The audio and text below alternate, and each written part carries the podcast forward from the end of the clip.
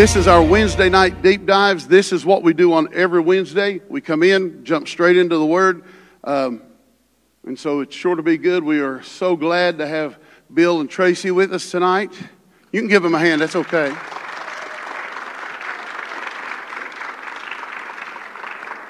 We got to do some hanging out today and uh, just spend some time talking and just praying and showing what's going on around here. Y'all ready? All right, let's pray and get in it. Father, we thank you for today. We thank you for who you are and what's on our life. We glorify and magnify you.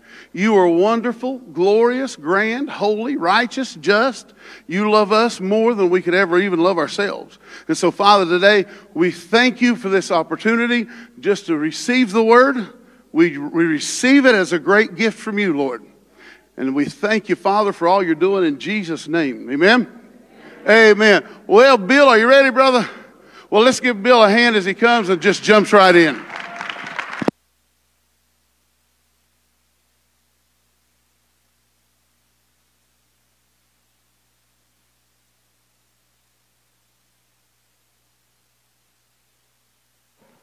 On? Yay. It has been a long time since I've been in here. I think it's since before 2020. So um, good to see everybody. Good to be back. Hear that familiar echo in this lovely domed room. Always makes you feel like you're preaching to about 10,000 people, doesn't it? Yeah. Like a stadium sound in here. Uh, yeah. Well, if, uh, if you got Bibles, go with me to uh, Psalm 22 tonight. I, I don't know why. I just had this on my heart today. And uh, I told Brandon, so you ever talk about this? And he goes, oh, yeah, yeah, I talk about this a lot. I mentioned this a bunch. And and so uh, it's going to take me a little while to get there, but it's all right. We got four, five, six hours to. uh, let's see. Is my wife in here? She must have taken a phone call. Either that or she's still setting up the resources out there. uh, you'll get a chance to meet her and say hi to her in just a second if you haven't already. Uh, I uh, we're in such an amazing time right now. Uh, oh my goodness, what a what a season we're in, and of course everybody is watching uh, what's going on in Israel. It's a big deal. Uh, I don't. If you listen to me at all on politics or anything like that, I don't have a lot to say about politics.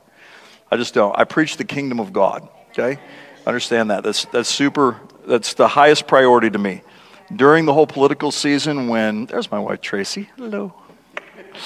Um, oh, can you grab a couple of grab a couple of books?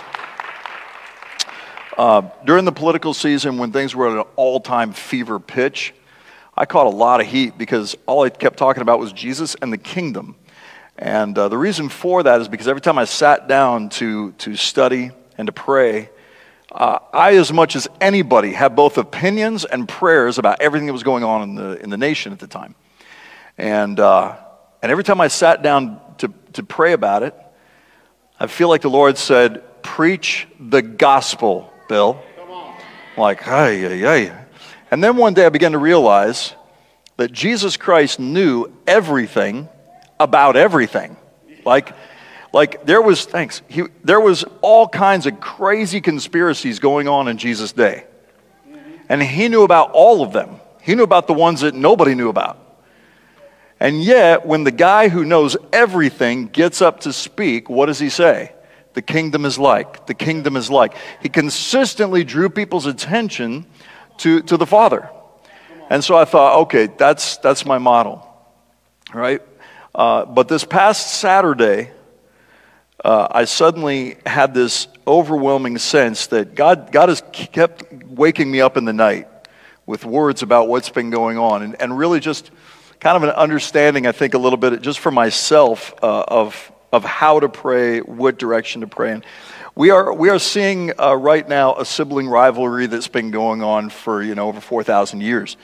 Um, and if you've been in, in the scriptures in the church for a long time, you know this. Abraham friend of God goes out in the middle of the night with the Lord, you know, late at night. He looks up at the stars. God says, These are all your kids. Abraham's got no kids.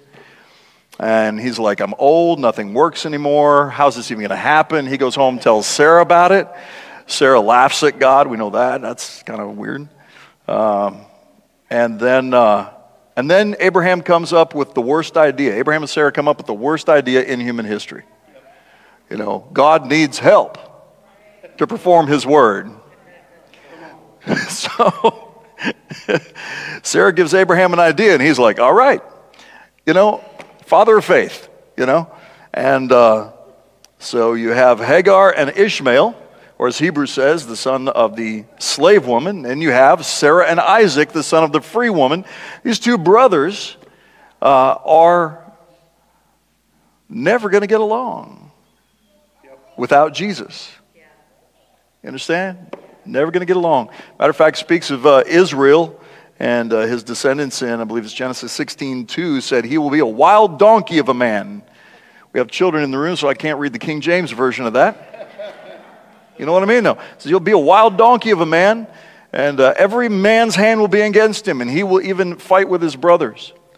So surrounding tiny little Israel, you got, you got Egypt, you got Jordan, you got Lebanon, you got Syria, all the Iraq, you got all these nations right around this tiny little country, all children of Ishmael, surrounding the children of Isaac who have nowhere else to go but the, the housing equivalent of a closet.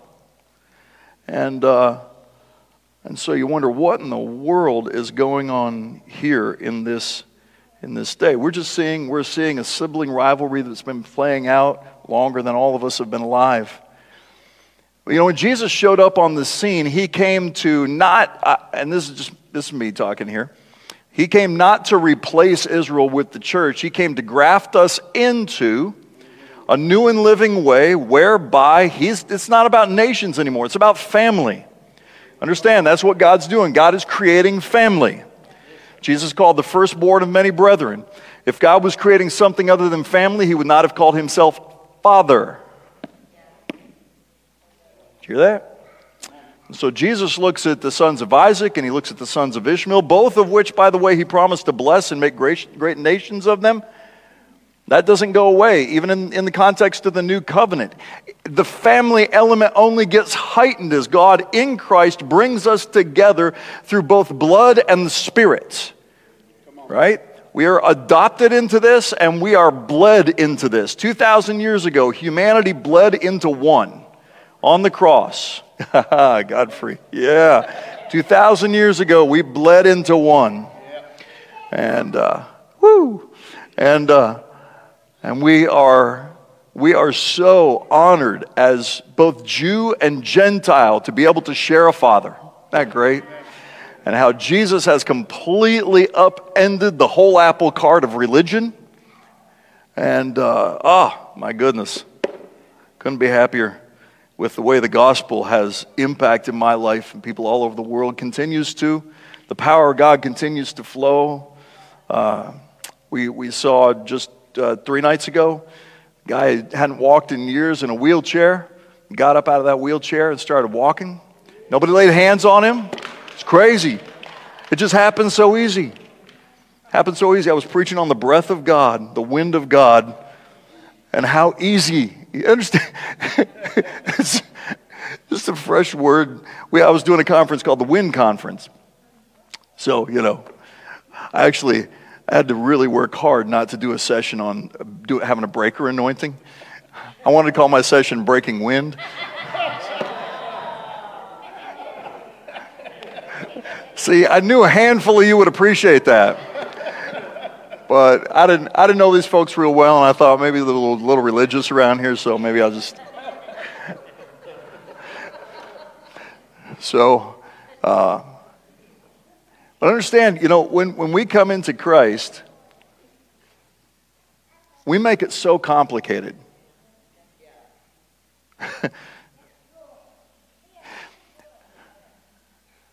In Romans uh, 5, I think it's 517, I believe, it speaks of us as having received grace, those who have received grace. And the word received there is an incredibly passive word. It's the same word that Paul uses when he talks about in Corinthians having received 39 blows to his body. I mean, how much work did Paul do to, to get those blows to his body? None. He just made himself available. He was forced to make himself available. And then he just did nothing while the guy with the whip did all the work. It's the same received as Romans 5 talks about us having received grace. Or you, so you could say it like this We receive grace like a boxer receives a blow to the head.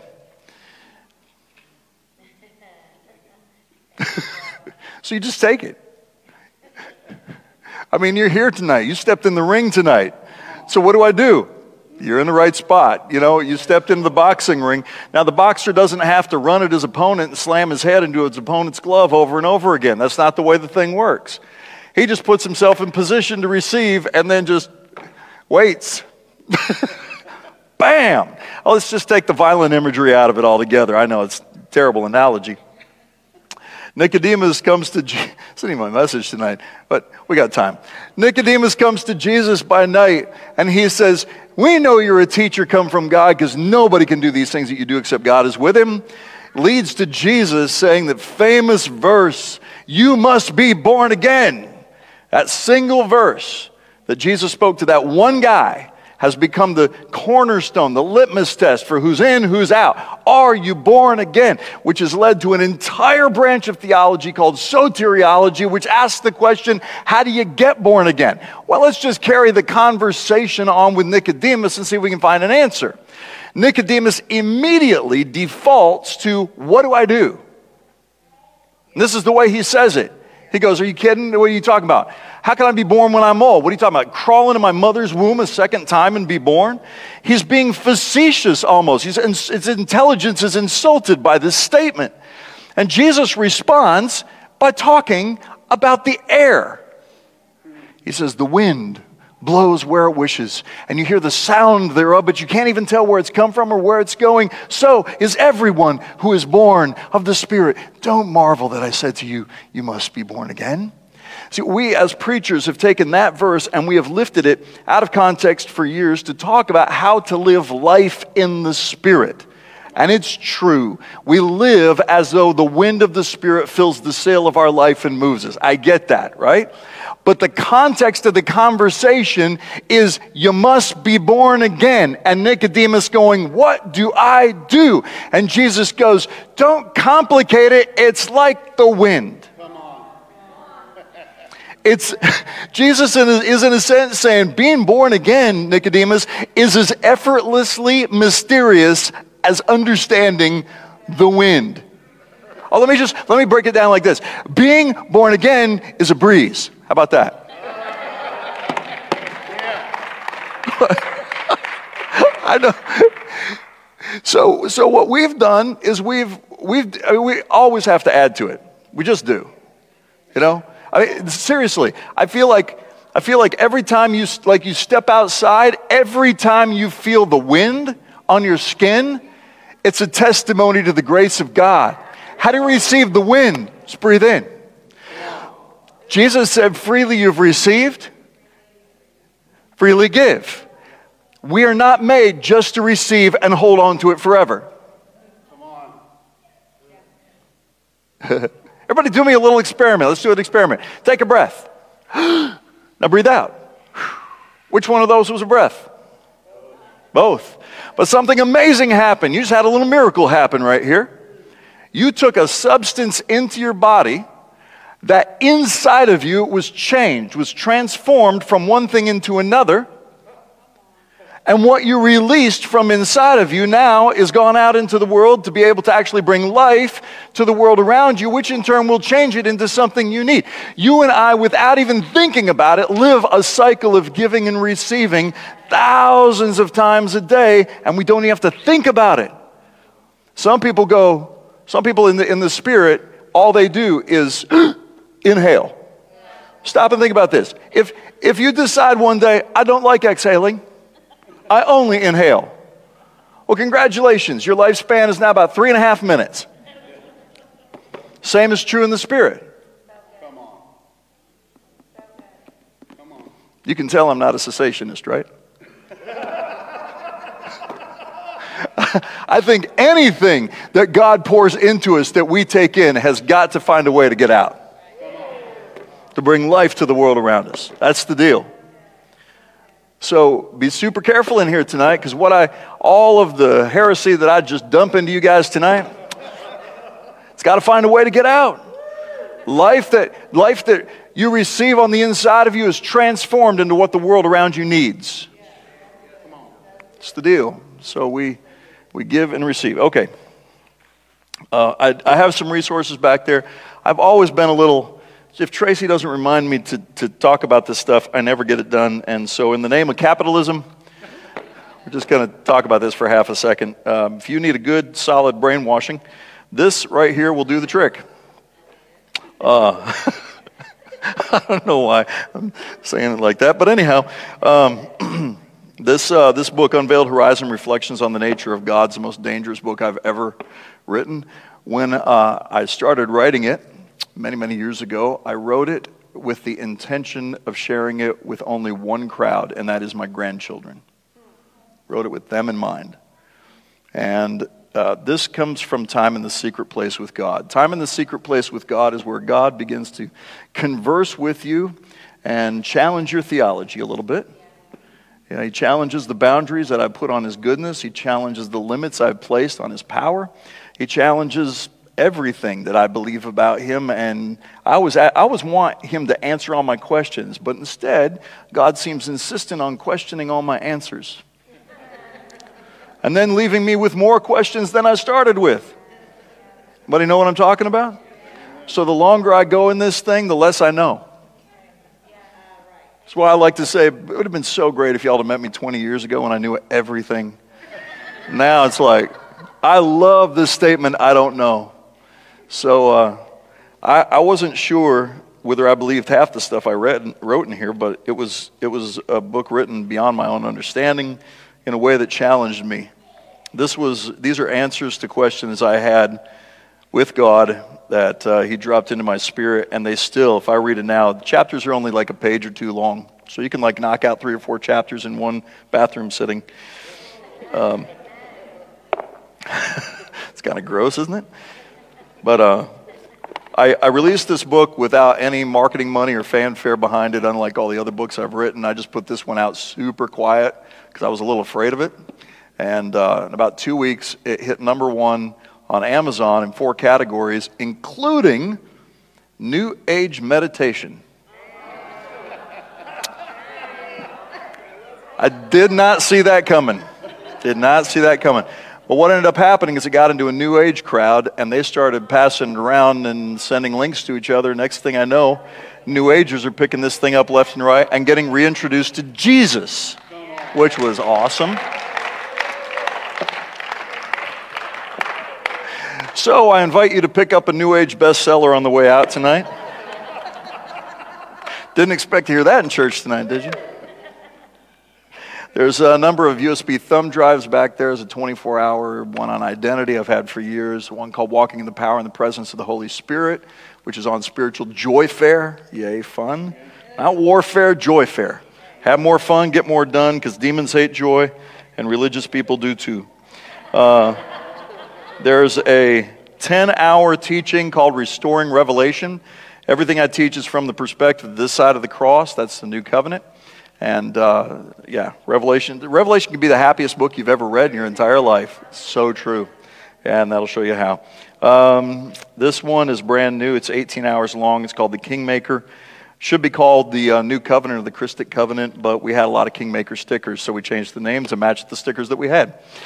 So, it's called the Kingmaker. Uh, it's, uh, I, I'm, I'm firmly convinced, as I travel and have been for many, many years, that the body of Christ, by and large, has received new covenant salvation by grace through faith, but we live old covenant in our relationship with God.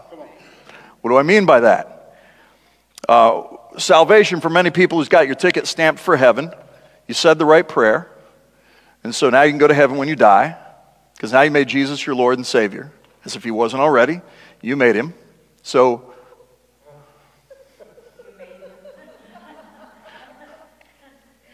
I know, I know, I'm being ornery, sorry.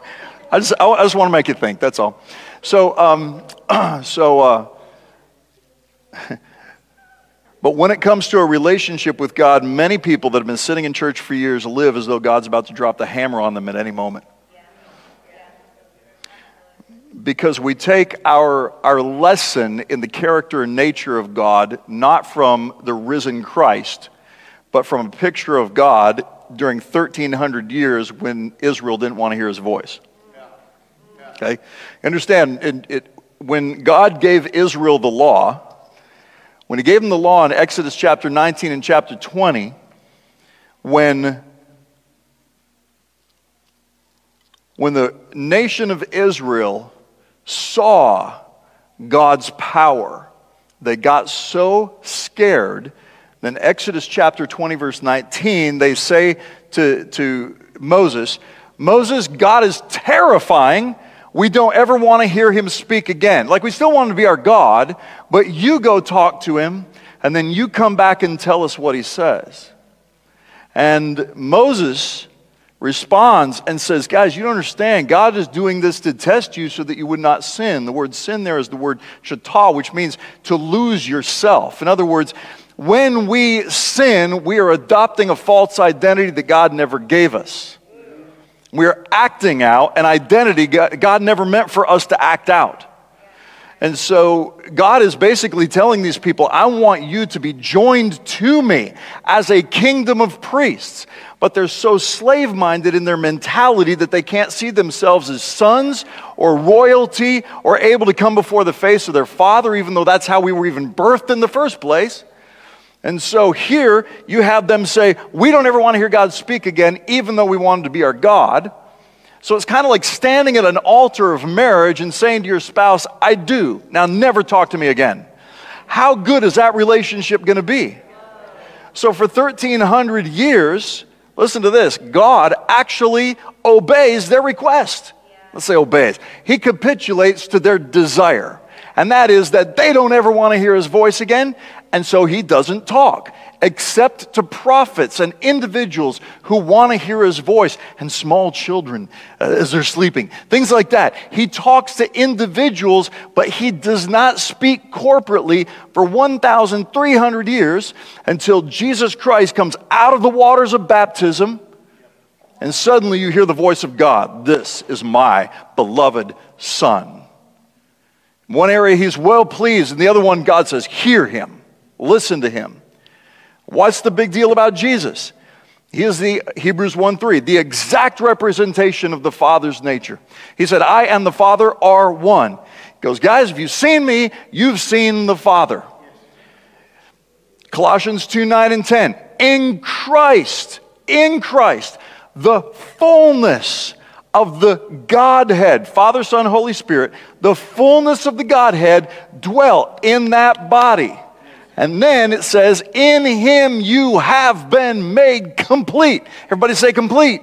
It's a big word, it's a huge word. Okay, so in Christ you see God fully represented. We'll talk about this tonight. 2 Corinthians 5 talks about how God was right there in Christ, reconciling the world to himself. So Jesus fully and completely is representing the heart of the Father. So I love to say, listen, we have a lot of ideas about God that don't look like Jesus. Okay?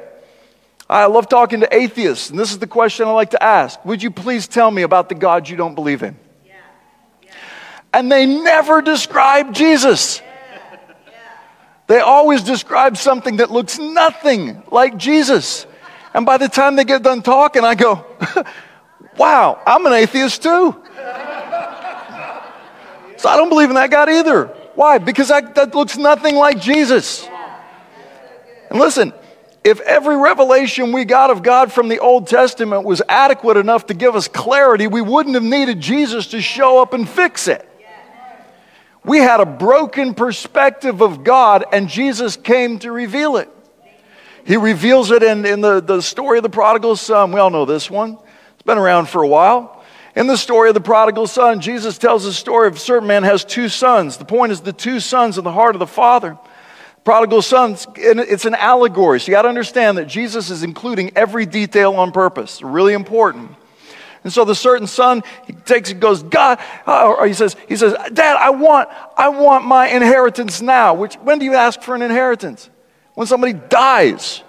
So it's like going to your dad and going, Hey, you know what? Be really convenient for me financially if you were dead. How dishonoring is that?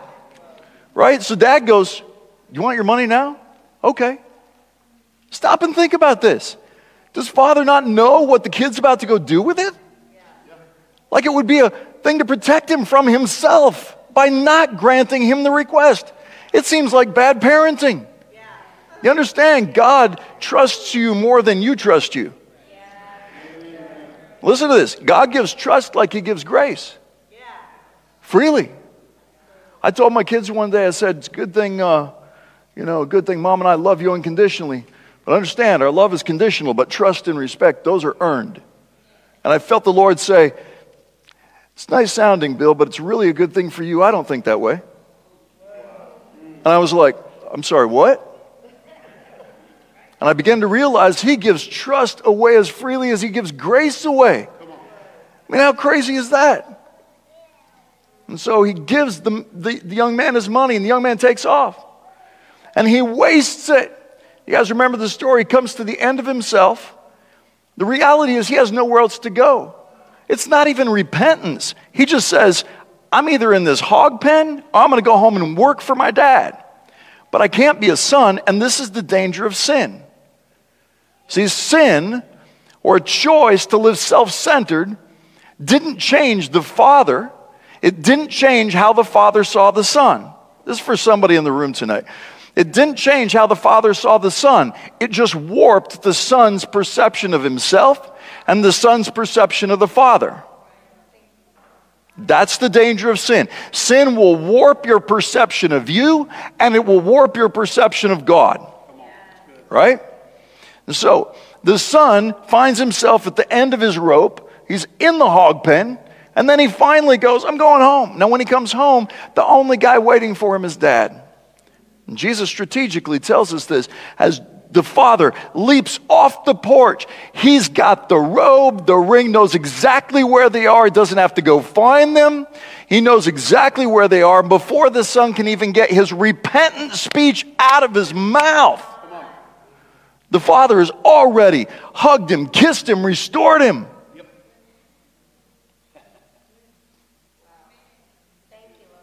Many of you thought that when you came to Christ and you prayed the prayer, that the Father was like, I guess. I guess I detect enough sincerity in their tone to receive you back. In the early church, the writings of the early church, especially in the first four centuries, when it speaks of how they came to faith in Christ or how their life was changed or transformed, you get some really interesting realities. One is that the gospel is never here to serve you, it's here to change you, to transform you. Encounter the gospel, you're changed and transformed. So they all speak with this tone. When you ask, like, if, if you're asking somebody from the early church, how'd you get saved or how'd you come to Christ, it always begins with Jesus.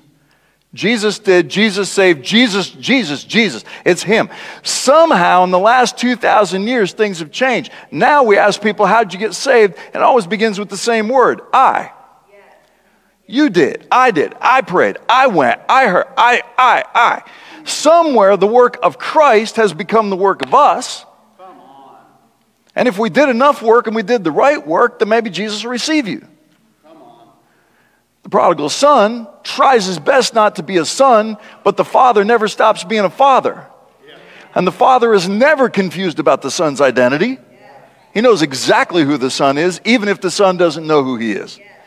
And so here comes the son. He comes home. The fa- Again, this is not even what it's talking about tonight. The father receives him, grabs him, and, and says, Strike up the band, light up the barbecue, let's have a party. And now there's music and dancing, and the son's back home. And the only guy who doesn't like it is the older brother who pulls dad aside and decides to lecture him on his parenting and tell him about his own achievements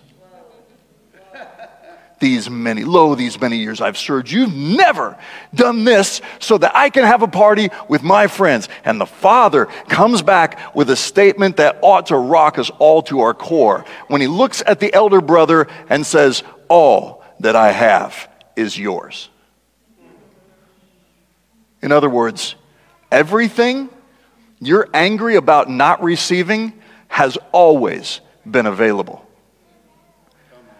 What did the older brother not know? The father's heart. I had a question for the older brother. If I could ask him a question, if he actually existed, and I could ask him a question, I'd say, Hey, how come you let the father run alone?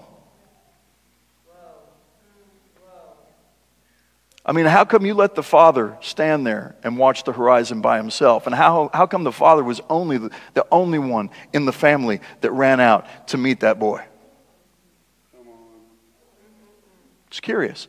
Oh, and I would also wonder, uh, and this is just a question for all of us. I you know, think we can all identify with both brothers on some level, depending on how long you've been in church. When that younger brother came home, who would make it hard for him to stay in the house? Think about it. I mean, the father is just showing love. He's showing grace. He's restoring that kid back to his identity. But how, how many of you know when the party is over and the older brother gets the younger brother alone? You can just imagine the conversation they might have as that older brother goes, You know, dad acts like he's happy with you right now, but you got to understand, he is really upset. I mean, he's glad that you're home, and so you're seeing this side of him but inside he's really disappointed. And I know it looks like he's restored you at everything, but just understand, he, he's really, he's so mad at you. And you, you didn't see all the days that he stood out there just watching the horizon. We had to live with him. Well, he waited for you. And if you actually want to make things right and you think you belong here, maybe you should work really hard to pay back all that you squandered. Now, this isn't in the Bible, but if you've ever been a prodigal and you've come home, you've felt this. And if you've ever been an elder brother and seen a prodigal come home, you may have thought this. We're going to wait and we're going to watch to see whether they actually belong in the house. And what ends up happening is if we don't, listen to this, because this is the core of what I'm talking about tonight. If we don't know the heart of the Father and represent the Father well, we can end up misrepresenting the heart of the Father to people who still haven't locked in to the love of God. And we can actually make people question whether or not the grace of the Father is actually real. Or if behind the scenes he's ready to drop the hammer on him at any moment. He just really wants to. Like he's acting good right now, but at any moment he's just. And this is old covenant relationship with God. What was Jesus telling this story to Israel for? He was telling this story to them because they were confused about what the Father's like, and he's trying to represent the Father well. We, we all talk about the finished work of the cross, and I know this is a big subject for you guys around here. Have you ever heard of the finished work before the cross? There's a finished work that Jesus speaks of that happens before the cross ever takes place. And it's in John chapter 17, verses 4 and 6. In John 17, 4, Jesus says, Father, I have finished the work that you gave me to do by glorifying your name on the earth. In other words, I put your identity on display perfectly and accurately to a really confused people. Jesus goes on to t- say, As the Father sent me, I send you in John 20. 1 John 4 17 says, As he is, so are we in this world. If we have one mandate in this life, it's to put the Father's heart on display accurately to a broken world so that there's not even a question about his love, not even a question about his grace. His love and his grace is not dependent upon your worthiness. Apart from Christ, it is Christ alone that makes you worthy. Period. Christ alone. If it was up to us, we'd all be in serious trouble. Woo! Thank you, Jesus, for your grace that equally gives us a seat at the table. I, I love. Uh, I grew up so so many times thinking of God as a distant king sitting on a throne out of reach. I've come to realize that He's a father at a, ta- at a table and inviting you and I to sit with Him and feast on His goodness. There's no hidden agenda of rage behind those eyes of fiery, consuming love. Mm-hmm. That's so good.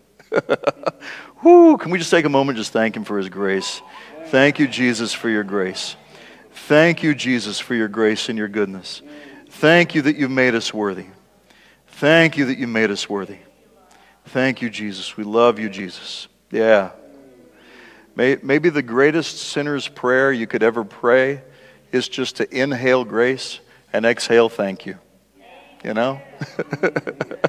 just to thank you, Jesus. Thank you, Jesus. It's a fascinating lesson in giving and receiving. You can't speak a word unless you draw something in. You can't give out from the abundance of your heart. You can't speak out of the abundance of your heart unless you draw something in that you need to live. Romans 10 9 and 10. If you confess with your mouth Jesus is Lord, believe in your heart God raised him from the dead, you shall be saved. For with the heart man believes unto righteousness. Where believe just simply means to think to be true. In other words, in my heart I hear the gospel of Jesus Christ and I just I don't even know how to receive it. So what do I do?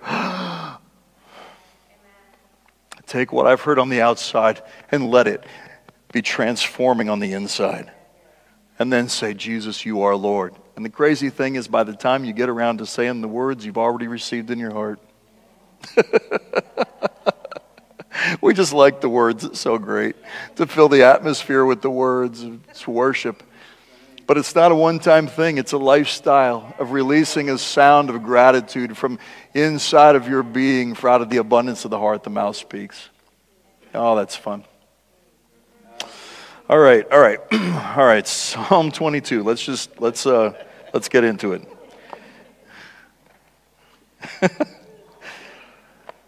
Before I get there, I want to tell you a little history lesson. We're going to do some history tonight. This may not be fun for you, but it is fun for me, and I enjoy this. Say, one of those bottles of water, open season. Can I have one of those? I don't know. Either one? Oh, great. Perfect. Uh,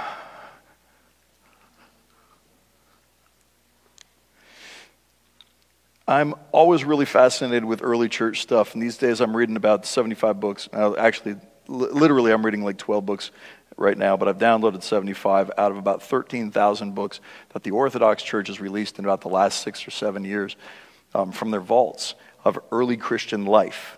And uh, I, I'm, I'm just so enamored with some of this stuff because I begin to realize when I read the first three centuries of Christianity, I'm reading stories of people who grew up in a time when it was illegal to be a Christian and you could die for believing in Jesus.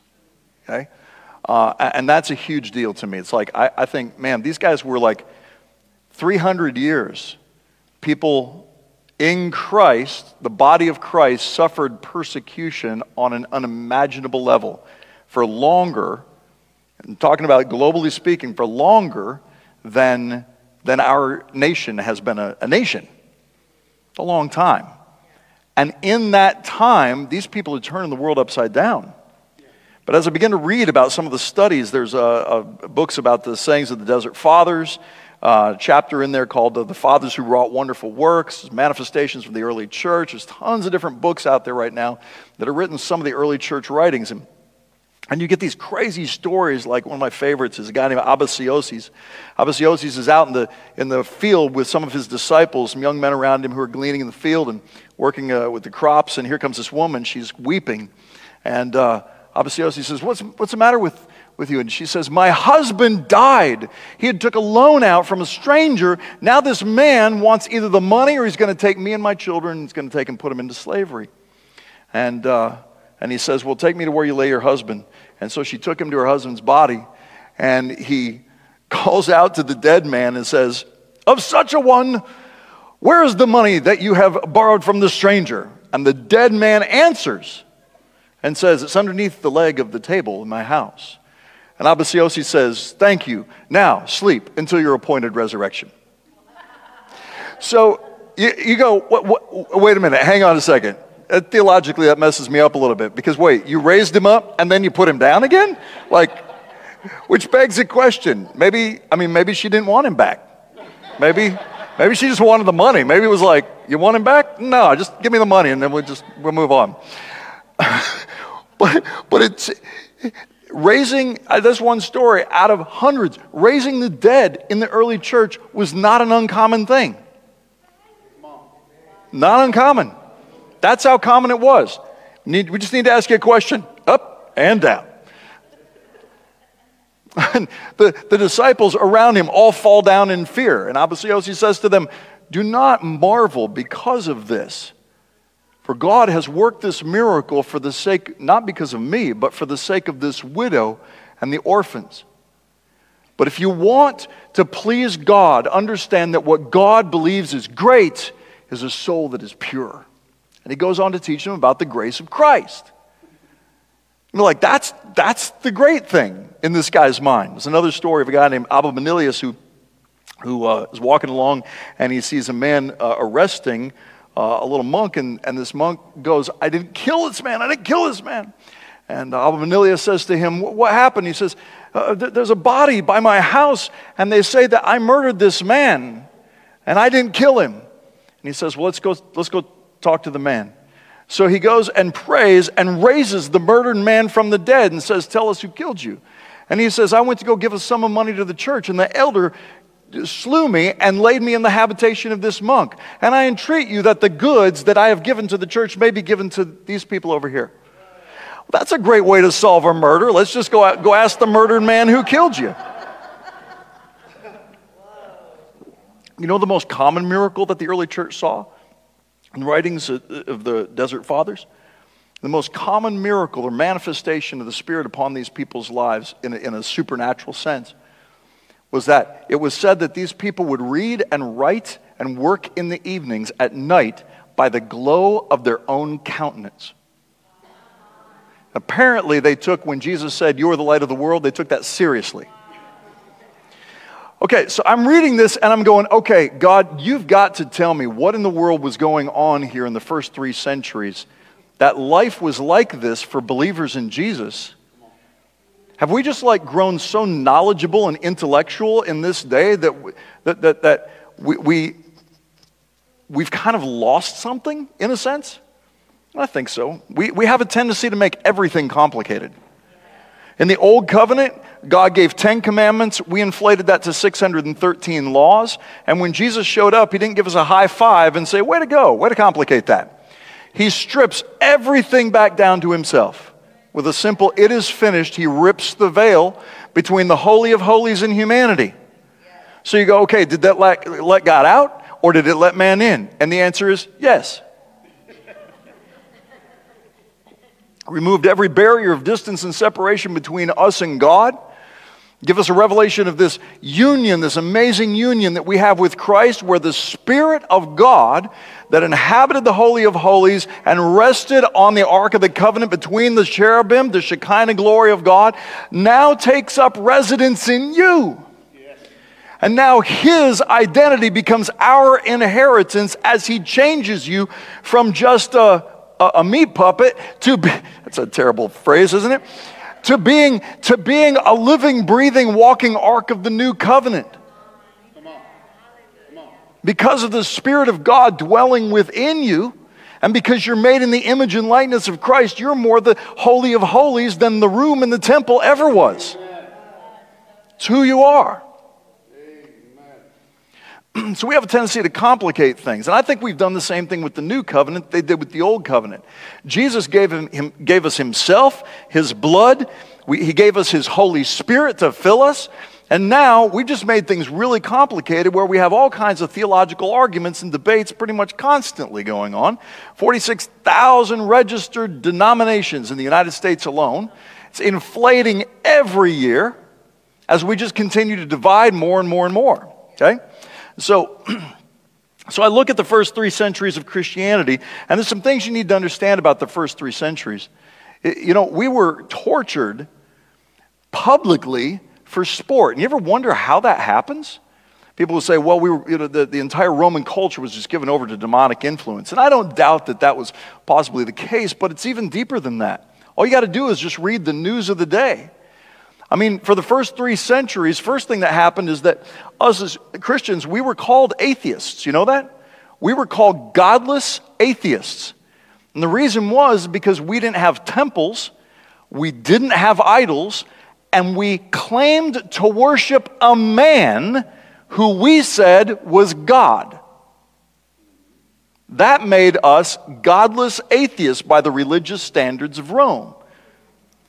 So, already we're a threat because we're not following the party line here. And then, what do these people do when they gather? Well, we know that they call their meetings love feasts. Godless atheists who celebrate love feasts, that sounds immoral. So we're godless, we're atheists, and we're immoral. Oh, it gets even worse.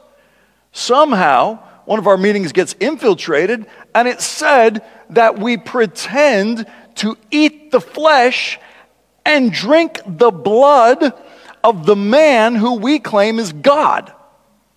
So, we're godless, immoral atheists who eat flesh and drink blood.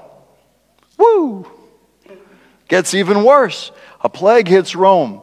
Tens of thousands of children are abandoned. What happened? Christians did the right thing. They took those children into their homes, rescued them off the streets.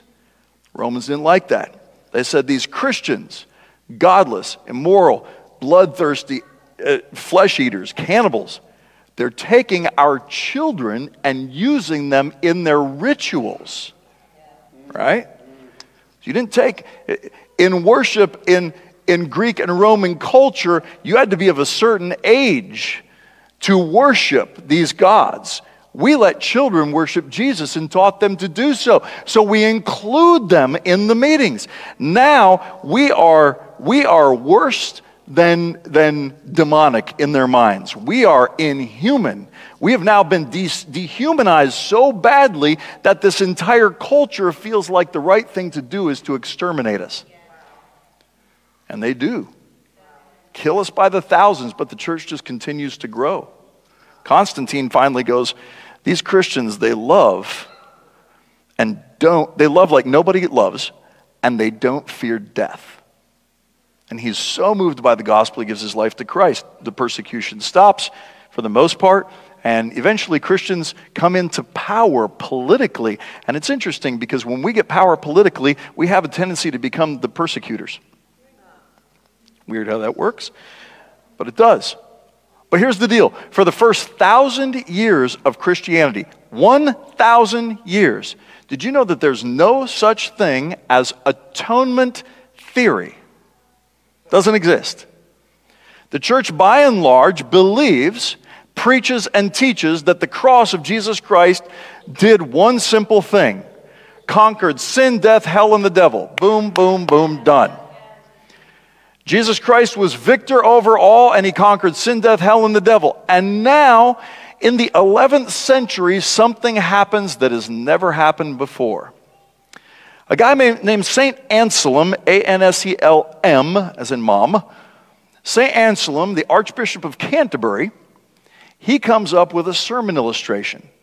He has an idea because he wants to make sure that his fellow English countrymen, including the peasants, the simple minded peasants, that they understand what God is like. So he comes up with an illustration, and for the first time in a thousand years, a new idea forms that had never been articulated before on this scale.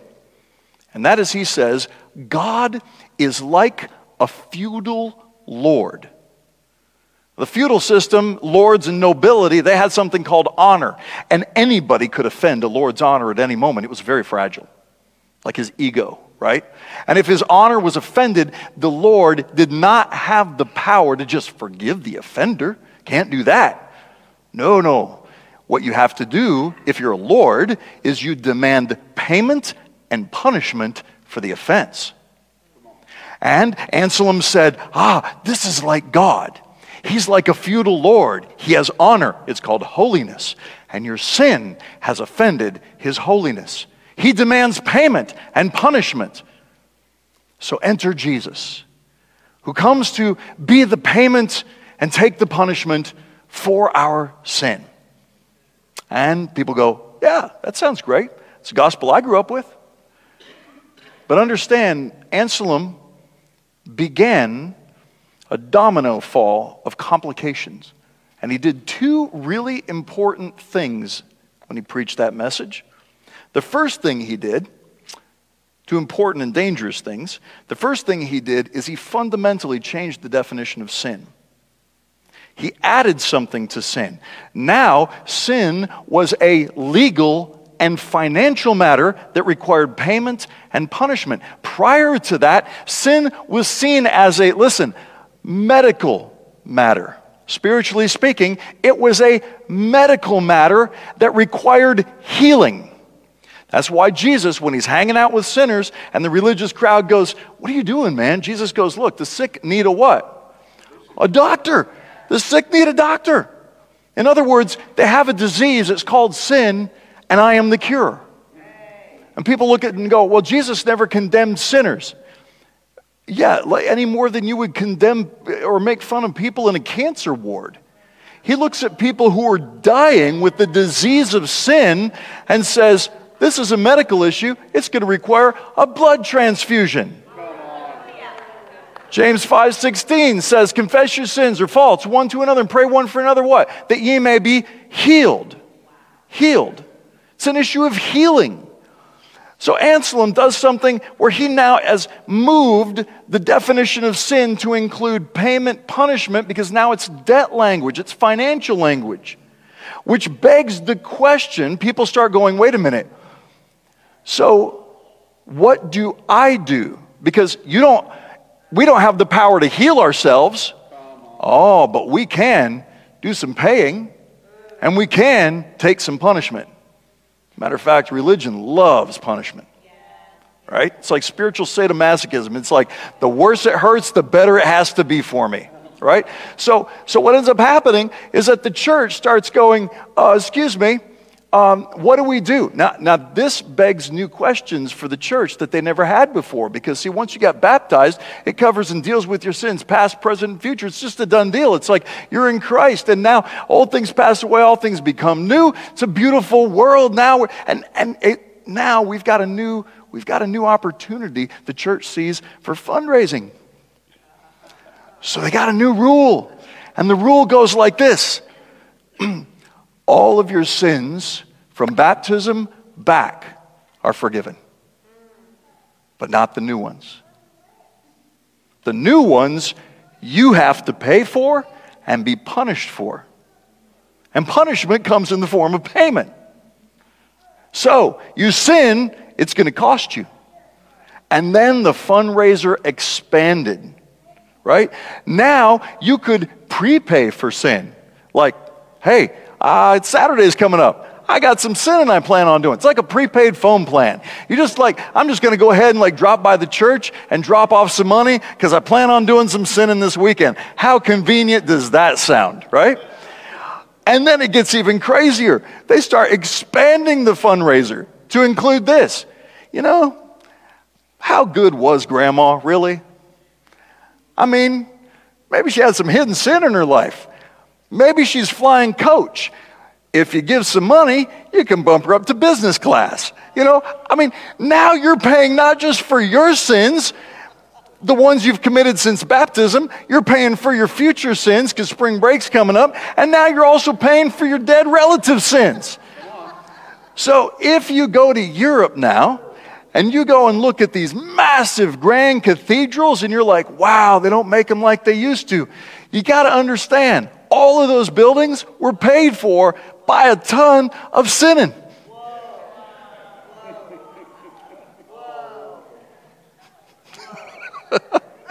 people, people catch me all the time talk about Denise does this from years ago. People say, Bill, you preach on that grace, that greasy grace. You giving people licenses to sin. I say, I've never, I've never given a license to sin. People are sinning just fine all on their own. Nobody ever asked me permission.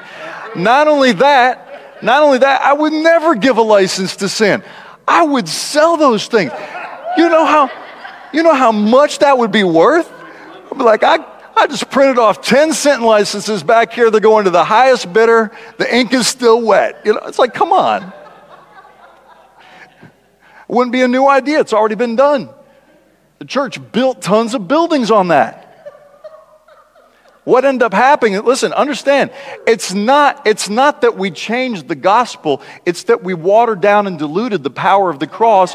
So now the church stopped believing that the cross of Christ actually did what the cross did. Which one of the, is also one of the reasons why people are constantly crying out for Jesus to hurry up and show up again which I believe in the second coming of Christ. I'm looking for the return of Jesus, absolutely. But understand, he already won the battle, right? Right? He already won the victory. But these days, what I hear is a lot of people crying out for Jesus to come because they're disappointed with the Jesus that came.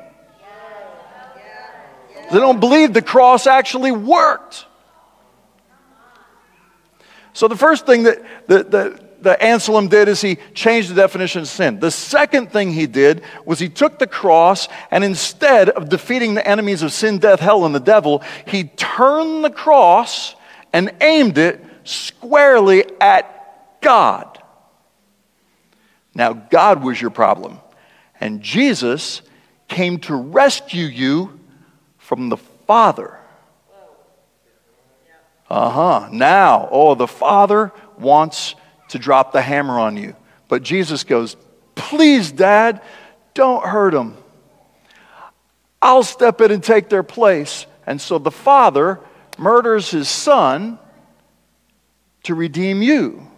You'd be like, but doesn't the Bible teach that? Isaiah says he was, he was stricken and smitten of God and afflicted. No, that's not what it says. Isaiah says we esteemed him. He's prophesying how we're going to respond to what Jesus is going to do.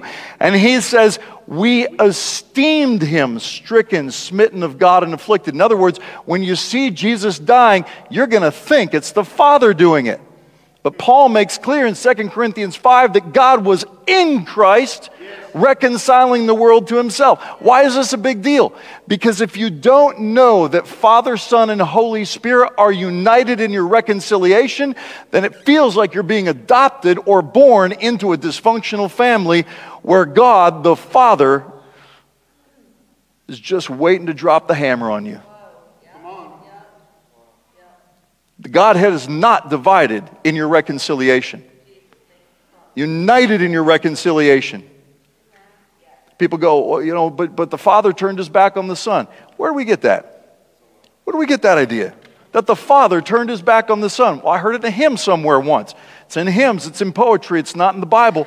Ah, oh, yeah, yeah, yeah, but, but doesn't the Bible say that God, his eyes are so holy he can't look on sin? It's in Habakkuk chapter 1. It says, God, God, your eyes so holy, they cannot look on sin.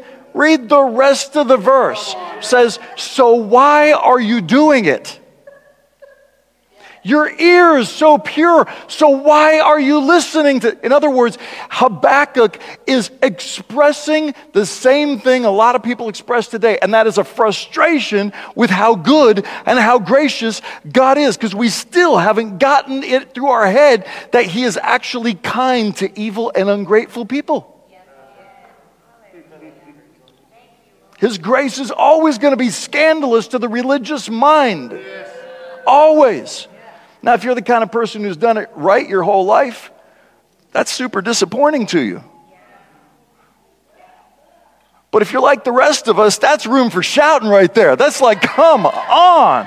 Whew, there's hope for me. Wow. Come on. Thanks, Jesus. Okay, so we go. Okay, so so wait, wait, wait a minute, Bill. I thought God can't look on sin. If God couldn't look on sin, he would have never gone and looked for Adam and Eve when they sinned. Understand? God is a consuming fire and God is love. The fire of consuming love that's in His eyes, one look from His eyes and your sin is gone.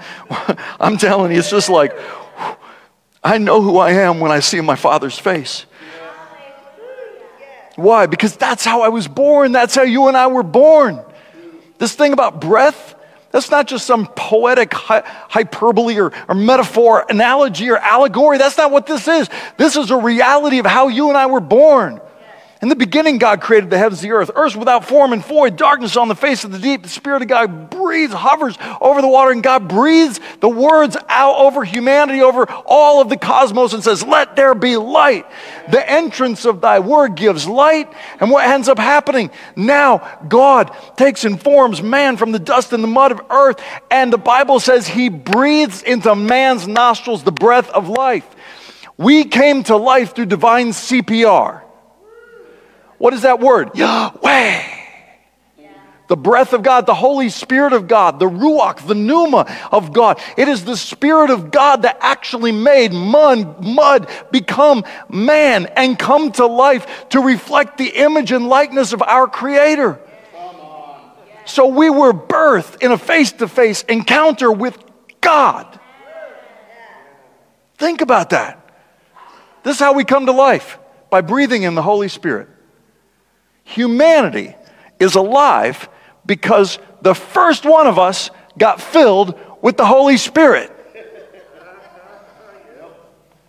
We went, and we opened our eyes to have our first conscious experience we ever had to behold the face of a Father who adored us, who was over the moon about you long before you had the chance to impress him or disappoint him or try to do either. That's how we were born. I was reading a science magazine recently, and a secular scientist said, uh, God doesn't even believe in God. Says at the core of our DNA is every memory, not just from our life, but from every ancestor who's come before us, all the way back to our common ancestor. Which makes me go, that means when I talk about breathing in the Holy Spirit, opening our eyes to behold the face of a delighted Father who's seeing in us a mirrored image of his own likeness. And we're looking at him to, in a sense, as we behold him, we're beholding as in a mirror, right? And so, so here, when I talk about that, I think all of us, on some level, go, that story seems strangely familiar. Why? Because you were there. I'll drink to that. So Jesus is hanging on the cross. This is what he says My God, my God, why have you forsaken me? now, humanity has grabbed a hold of that and went, Oh, he turned his back. The Father turned his back on the Son on the cross. Well, what he was doing, and I'm sure you guys have heard this before, but what he was doing was he was actually quoting Psalm 22 1. Psalm 22 1, if you want to turn there. If you haven't turned there yet, you had like an hour to do it. My God, my God, why have you forsaken me? Why are you so far from me and far from the words of my groaning? By night, by day, I cry out, but you do not answer. Now, it's, it's the pop hit of the day. The Psalms are the, the songbook of Israel. And, and so, if you quote the first line of a popular song uh, that everybody knows, then certainly you can quote the rest of the song behind it. And, uh, and if you're standing at the foot of the cross, you wouldn't be thinking God's turned his back on him. You would be thinking, why is he quoting Psalm 22? Yep. Are you going through the lyrics in your mind? And you know what's in the middle of Psalm 22? These words You pierced my hands and my feet, and for my garment you cast lots. Well, that's interesting because crucifixion hadn't been invented yet. David is writing under the unction of the Holy Spirit. David is writing whatever the Lord tells him to put down, and he's sitting there talking about, like, Uh, you pierced my hands and my feet for my garment. What is this? It makes no sense. David's got to be thinking, this is going to be the weirdest song ever. Like, says, All my bones are out of joint, which is true. The Bible says his bones weren't broken, but they were out of joint. And so you say, Well, Bill, how in the world do we know the Father didn't turn his back on the Son? Because of verse 24. Verse 24. You have not abhorred the affliction of the afflicted. But when I cried out, when he cried out, you heard him. God did not turn his back on the Son. But here's the thing there's a big difference between feeling forsaken and being forsaken. Understand? And even on the cross, I believe Jesus is identifying with every moment where we've ever felt forsaken of God. But in pointing to Psalm 22, what he's telling us is this even in those moments where you have felt forsaken of God, abandoned by God, forgotten by God, trust me, even in those moments, you can hang on to these words I will never leave you, and I will never forsake you. Even when you feel forsaken, you're not. You're not. If you want to see what actually happened on the cross, just read the last five verses, starting with verse 27. Oh my goodness, we don't fully believe, comprehend, or understand the ramifications of what the cross actually accomplished. But I can tell you this the Psalm 22 finishes with some really cool words. It is done. It is finished. It is done. So you start out on the cross with, My God, my God, why have you forsaken me? You finish with, It is finished. Same thing as Psalm 22. It's a prophetic picture of what Christ accomplished and did on the cross. Now understand this, and this is where we're going to land tonight. Then we'll open up for some questions, if you got any, which I love Q&A. It's my favorite. So please, if you got questions, I'm wide open to that. Uh, when Jesus on the cross did what he did and pointing to Psalm 22 takes us with him on the cross. Galatians chapter 2 says, You got crucified with him. You were there on that cross, getting crucified with him right? Taken into the grave with him, raised to newness of life with him, the vicarious man, the last Adam, not the second Adam. It's not called the second Adam. If he was called the second Adam, you might think that there was a third. There's the first Adam, and then there's the last Adam. And you and I are in the last Adam. Listen, this is the deal you and I, because of what Christ has done, we're taken through a journey called the cross to learn how to live now a resurrected life. And in this beautiful resurrected life, we still live a journey. It's a journey. I mean, Jesus is the Alpha and the Omega. He's got the end and the beginning pretty much figured out. We live in this weird, mysterious middle, don't we? Kind of bizarre. It's like, man, what's happening here? You know? And yet, Jesus tells us in John chapter 16, verse 33, the things I've spoken to you, I've done this so that in me you may have peace. Now, in this world, you're going to have trouble. I don't like that. I don't like everything Jesus said until I read it in context. In this world, you're going to have trouble, but be of good cheer. I have overcome the world. The key to understanding this is time tenses. In this world, you're going to have trouble. You will have trouble. That's future tense. So let's say there's the future. But be of good cheer. I have, past tense, overcome the world. So what is he saying? He's saying, look, in order to understand how this journey works, understand I've already been in your future, and I've already seen every challenge, struggle, difficulty, and trouble that you'll ever have and I've already placed within you everything necessary to overcome every trouble and emerge victorious on the other side. But this is the journey. The, the, the, problem is, is I think most of us want Jesus to come in and just take all the troubles away. And that's not what he does. Granted, I think he thwarts the designs of the enemy against our lives all the time. I definitely think that we can, we can certainly find ourselves in a much, much better place and have a much better experience in this life living in surrendered obedience to the voice of the Lord. But it doesn't matter if you're Christian or non Christian, suffering is going to find all of us at some point. The difference is, is when you go through suffering in Christ, you're not going through alone.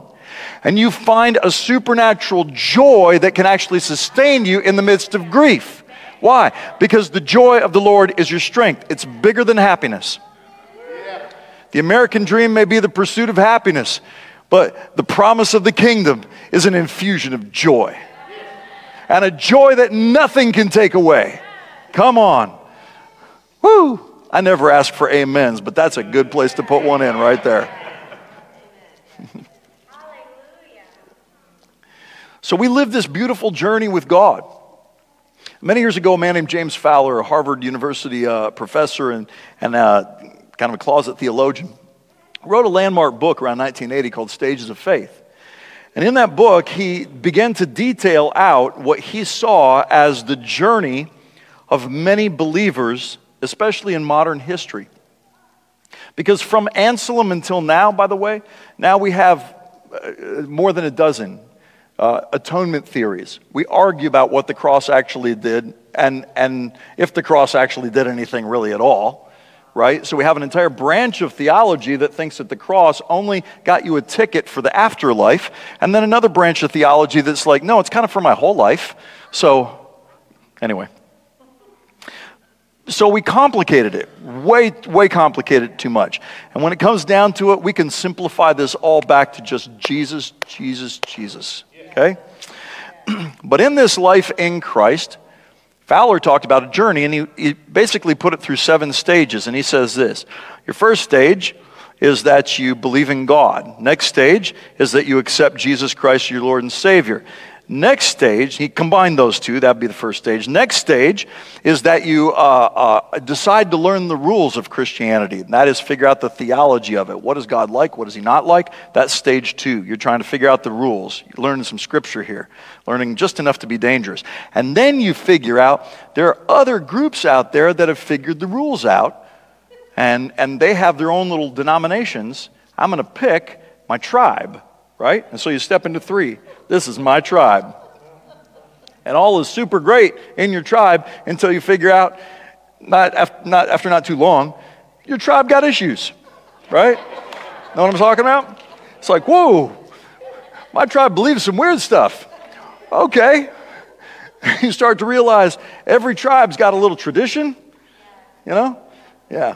Tribal traditions, sort of, you know, you can either embrace them and just go with it, uh, or you can go, you know what? I'm backing out of this because maybe there's a tribe's got it better. And so you move from, you know, back to the rules again, get more acquainted with the rules, find another tribe. And a lot of people do the Christian two step, back and forth, you know, in and out of the tribes. I've been in my lifetime, my, my parents were uh, Nazarene, uh, Wesleyan Methodist, Free Methodist, uh, uh they're part of the holiness movement. They said they only lacked two things holiness and movement. Otherwise, they had everything covered. Then Dad found the Holy Spirit, got into Word of Faith, Assemblies of God, Independent Charismatic. I, I, I was an AG pastor for a dozen years.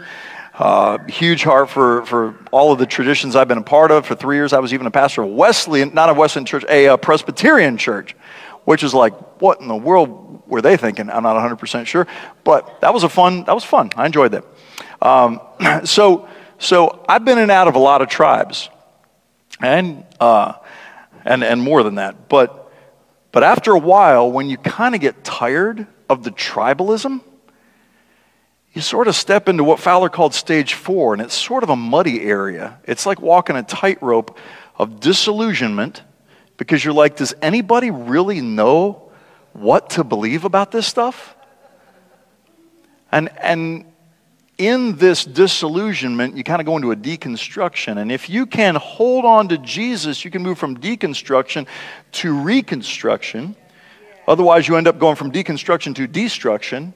And this is where a lot of people just sort of fall off and they like shut the journey down altogether and leave it. But if you can hang on to Jesus during this whole time, you can just find yourself in Christ and everything gets stripped back down to the simplicity of Christ alone. Then you find yourself into what Fowler called stage five, which he called the mystic stage. Now, don't let that freak you out. It's not weird, right? It just means one who is willing to embrace mystery, which means to embrace what you can't really fully understand. And it's in this stage you get really comfortable with the phrase, I don't know. But Jesus. It's really all about Jesus right here. And here's the beauty of this stage. You look back and you start to look at all the tribes and, and start to find the beauty and the treasure that birthed each one. And you can start to actually appreciate this and see a tapestry here. The body just looks beautiful. You know, as in Song of Solomon, there is all, we're all together lovely. She is all together lovely. You start to see the loveliness of the body that transcends the tribal. And so now you're not offended by the tribes. You just learn what to celebrate with each one. Right? Right?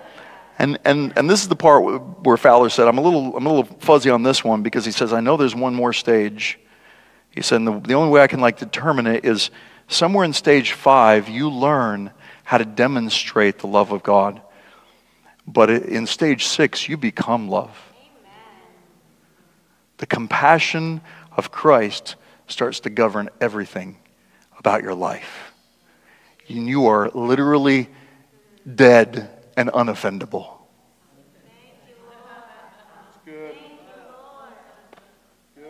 This is what resurrection life looks like here. And uh,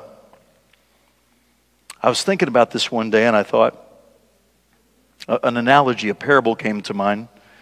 And the parable goes like this Once upon a time, we all lived in the desert, and somebody told us about an ocean. An ocean. The ocean's not God, the ocean is Jesus. And within the ocean is the treasure of the Father, a relationship with the Father. There is only one way to the Father, and that is through Jesus. But as a good friend of mine says, Jesus will travel down any path to find you. There are billions of paths to Jesus, but Jesus is the only way that you find the Father. Okay? All right. So, so we hear, we're living in the desert, and we hear these tales, these stories of this ocean. And so one day we take a journey.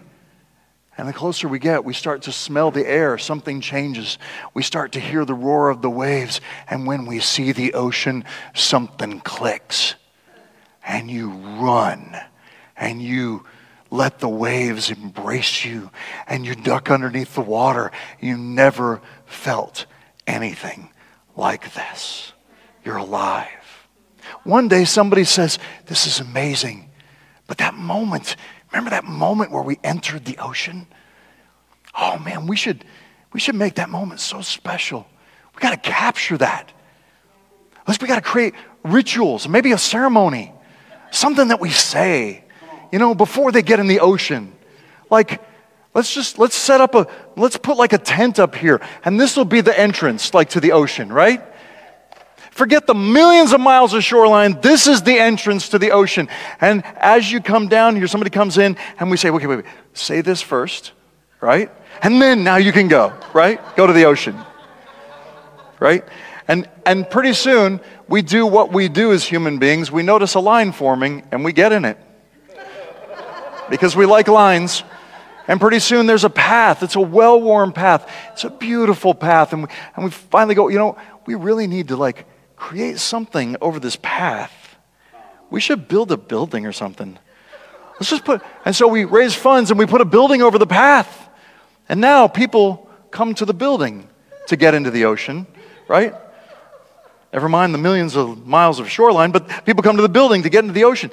And, and once they get into the building, we go, listen, we should like really expand this ceremony. And, and, and we should like, we should make sure that people know what they're getting into, right? Because the ocean really can't reveal itself. No, we gotta let the, we, we gotta explain before they get into the ocean what's about to happen to them. So, so um, we're gonna appoint somebody and they're gonna talk about the ocean and then somebody goes, I can write songs. Cool. Can you write about the ocean? Yes, we'll sing all these songs. So people come in and they start to love the songs. And they start to hear the, the, the talks about the ocean. And, and they hear about it and they sing about it. And some of them go through and get in, but a lot of them just are content to hear about it and sing about it and leave. Just know about it. One day somebody writes a book, The Meaning of the Ocean. Somebody else writes a mo- uh, another book, The Deeper Meaning of the Ocean. Somebody else reads both books and disagrees with what both have said and said they didn't go far enough and writes a third book. Pretty soon, hundreds, thousands of books have been written. Somebody says, you know what, this is starting to get confusing. We need to create a new building. We're going to call it a school. And people can come to this school and they can listen to lectures and read all the books on the ocean and, and, and they can, we'll give them degrees. And those people who have the degrees, those are going to be the ones that actually are the ones who are actually able to, to lead people into the ocean. You've got to find somebody who is educated enough to, to actually show you how to get in the water, right? And so, next thing you know, with each book, a new building is built.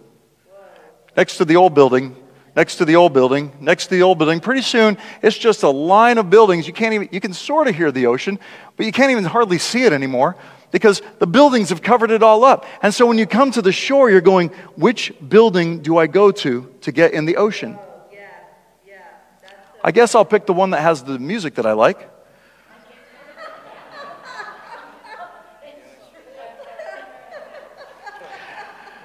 And after being in and out of the building so many times, you're like, I'm going to go to the school. I got to figure this thing out.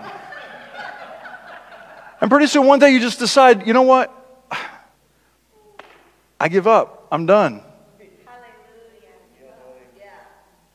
And this is the part where maybe some, some people just bypass it all and go straight to the ocean. But then there's some people that will go back out into the desert because the buildings have become less of a doorway and more of a barrier. And they stand out in the desert and they just go, I'm just going back to the way it was. But an interesting thing about the ocean is that the ocean has a way of having its substance lifted up into the sky and in clouds goes out over the desert and starts to sprinkle rain. And one day, standing in the desert, disillusioned, upset, mad, the whole system that's been created, you stand out there and you just go, Oh, I remember this feeling. Oh, yeah. And suddenly God brings back to your mind, oh, I remember where I belong. And you take off and run back by everything else and, and you dive straight into the ocean and you're frolicking around. You go down deep. And when you get down deep, you begin to realize there's a lot of divers here. There are a lot of people enjoying the ocean. And then one of them says, hey, you want to go and sing together, worship together, and hear maybe some things about this life? That we never knew before? And they invite you back into a building. but this time, this time when you walk in, you see with different eyes.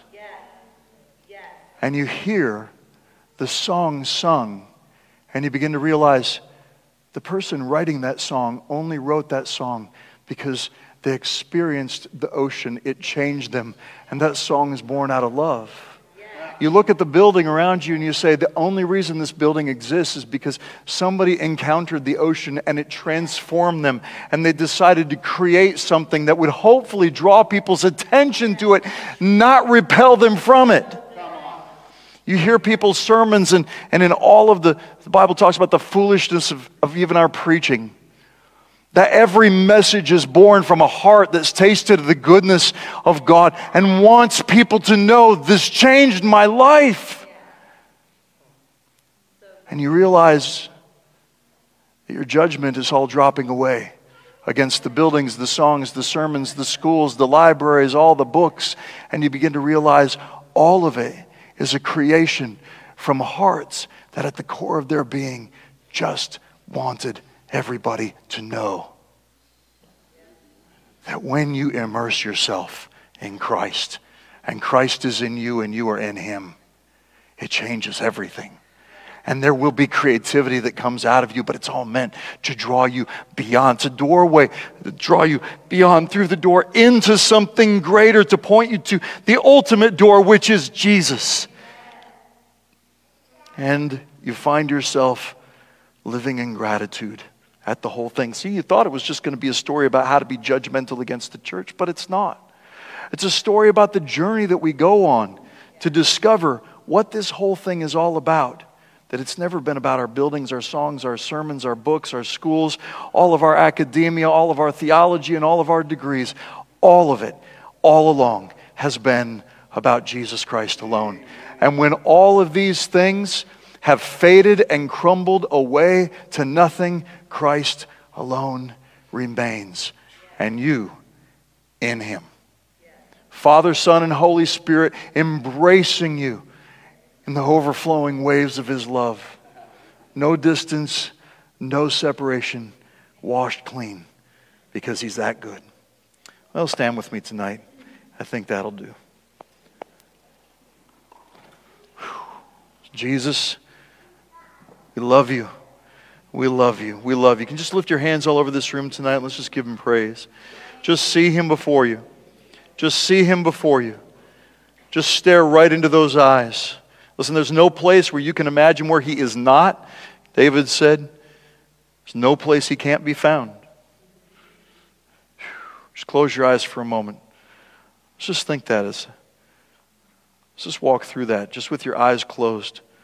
Listen to the words of David from Psalm 139. He says, Lord, you've searched me and you know me. You know every time I sit down, you know every time I stand up. You understand my every thought. You encompass my path and my lying down. You're acquainted with all of my ways. There's not even a word on my tongue, God, but you know it all together. You've hedged me in behind me and before me. You've laid your hand upon me, O God. This knowledge is so wonderful, it's so high, I can't even attain to it. Where can I go to flee from your spirit? How can I possibly even get away from your presence? If I ascend into heaven, you are there. If I make my bed in hell, you are there. If I take the wings of the morning and I settle in the uttermost part of the sea, even there your hand will lead me and your right hand will hold me. And if I say, Surely the darkness will cover me, no, it'll just be like light about me for it's all the same to you. So I will praise you, for I'm fearfully and wonderfully made. So I thank you, Jesus, for the journey, the journey that you have drawn us into, the journey that you have drawn us on to see a beauty of your body that transcends the tribal, to taste the goodness of your glory that brings us to healing to breathe the wind of your grace and to give as we receive. Thank you, Jesus. Thank you, Jesus. Thank you, Jesus. I feel like the Lord is bringing us back to a simplicity of the purity of the gospel again. And it feels like everything that we have formalized is coming back to just be easier I was in uh, Morton, Illinois a few weeks ago, and I was sitting in a cracker barrel. Because God can even move in a cracker barrel. There's a Muslim man sitting across from me. He and his wife, she's got a burqa on, so I can tell he's Muslim. I'm having an important conversation with a pastor who's going through a lot. And uh, this conversation was really, really a priority conversation. And in the middle of this important conversation, this Muslim man looks at me and goes, Are you a doctor? And uh, I go, No, why do you ask? He says, Because I see doctors wearing those shoes all the time. It's interesting. I, just, I say, You see a lot of doctors? And he goes, Yeah, I have to go to the hospital a lot. And I said, Why are you in the hospital all the time? He says, I was in a car accident nine months ago, and my back was broken a number of places, so I have to go in for physical therapy. And I just got out of the hospital again. He says, I just saw your shoes, and I thought, ah, maybe you're a doctor. Well, that's the point in time where I would, I would make a scene, right? I asked him, I said, Are you in pain now? And he goes, Yeah, I'm always in pain. And this is the point where I get up, I go over, lay hands on him. We see God do something really amazing. You know, while I hand the phone to uh, the pastor so he can take video of it, so we can document this for the ministry website, right? Because it's, you know, really all about the ministry website, right? and I hear the Lord say, and this never happened to me before, but I've been talking about this simplicity. I feel like the Lord has just taken us back to this simple place. And it's what I, I feel the Lord say to my heart. Bill, your priority right now is to have a conversation with this pastor. That's what I want you here for. Would you please tell this man I'm going to heal him, but just let him know it's me so that when he gets healed, he'll know who to thank. Now, I've met, was like instant download, right? And I'm thinking to myself, you mean I don't get to get up and make a scene out of this, right? And so I say, listen, uh, Jesus Christ is going to heal you. And I just thought I'd tell you that so that when your back pain goes away, you'll know who to thank, okay? And he looks and goes, okay. So he gets up to leave, he and his wife do, and as he gets up, he's walking kind of sideways and slow. So I know he's in a lot of pain. And I'm just kind of shaking my head thinking, why am I letting this opportunity pass by? This is not the formula. And uh, so I go back to talking to this pastor, and the pastor suddenly goes, Hey, Bill, look outside. And we look outside, and this guy is walking behind the cars in the parking lot, and he's pacing like this, and he's turning, twisting, and bends down and touches his toes, and looks at his looks at his wife and goes goes like this, goes.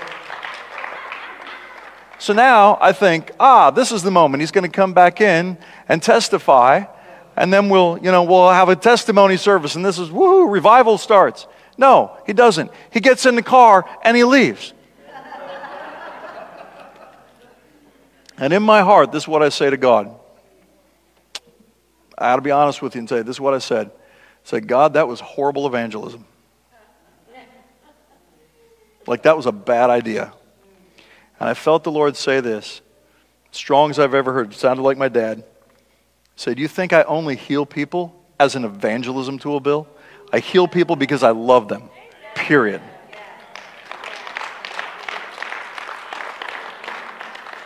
And he said, You trust that I can reveal myself to this man? You did exactly what I asked you to do.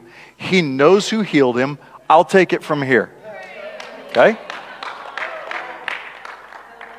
This is the phrase that came to mind. Back when I was a kid and growing up in South Dakota, we had dangerous fireworks.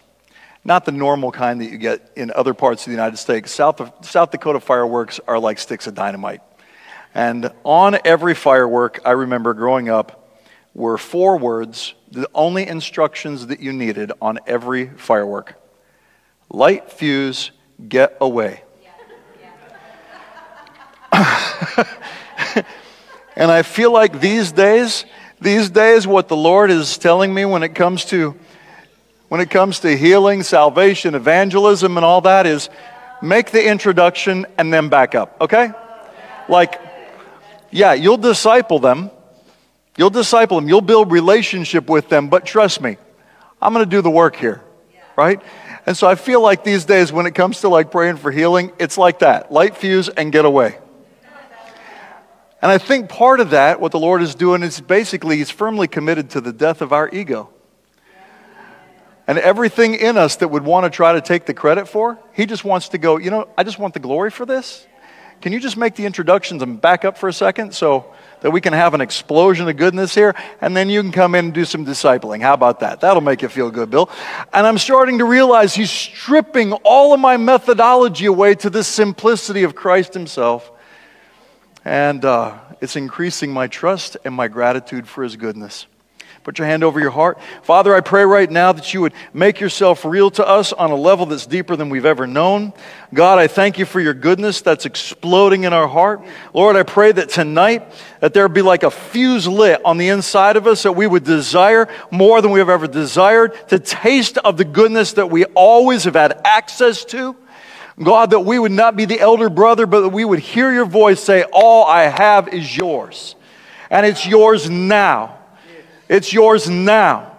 So thank you, Jesus, that healing is ours, salvation is ours, grace is ours. Your faith flowing into our lives is ours, God. Every promise that you have for us is yes and amen in you. Thank you, Jesus, for your goodness. Now reach your hand out, put a hand on the shoulder of the person next to you. Yeah. and I want you to say just a simple prayer over them tonight. Just ask God to continue to ignite within them a freshness of the oil of intimacy. Yeah. God, let that oil of intimacy pour through the body, pour through the church.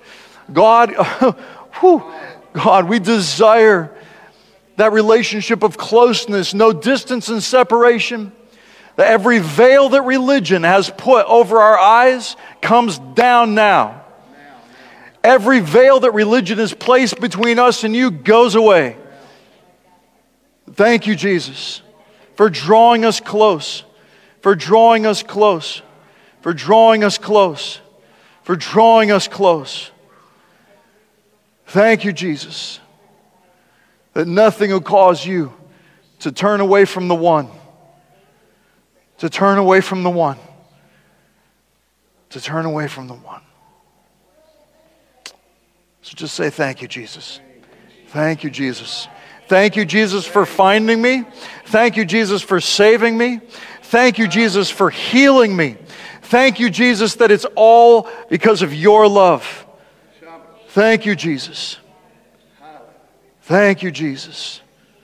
Thank you, Jesus, that my identity is not in my sin, but my identity is in my Savior.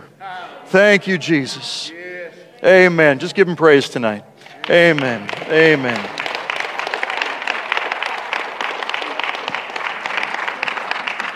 Hallelujah. You can be seated for just a moment.